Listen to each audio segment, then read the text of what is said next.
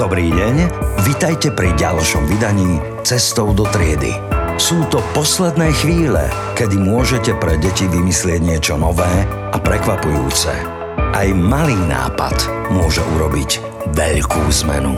Skúste napríklad tento.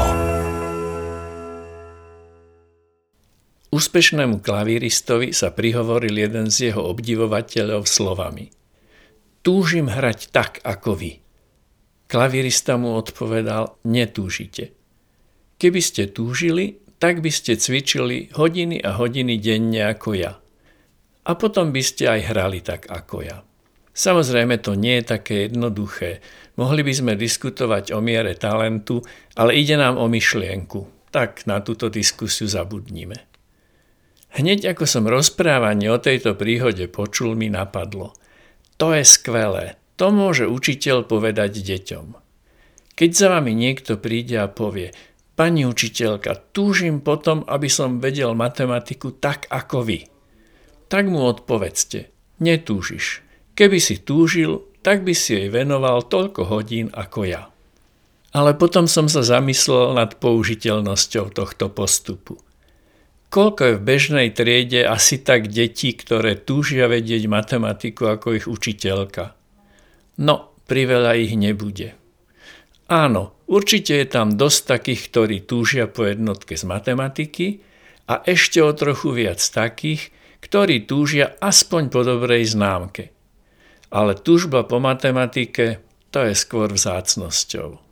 A sme pri tom klasickom. Prečo sa vlastne deti učia? Žiaľ, veľmi často pre známky. A samozrejme sú tu ešte rodičia, starí rodičia, príbuzní a známi. Poznáte to na konci školského roka. Aké si mal vysvedčenie? Dve dvojky? No to sa musíš lepšiť. Ešte nikdy som nikoho nepočul pýtať sa siedmaka. Tak čo, ako si tento rok zvládol vyjadrenie modality?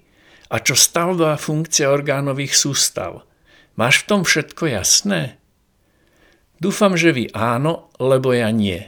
Predsa len som už siedmakom bol dávno.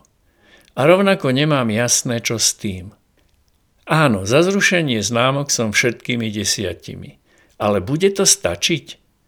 Preto vypisujem verejný konkurs.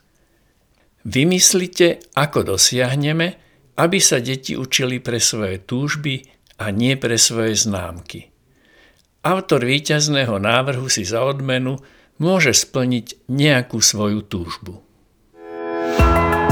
Cestou do triedy.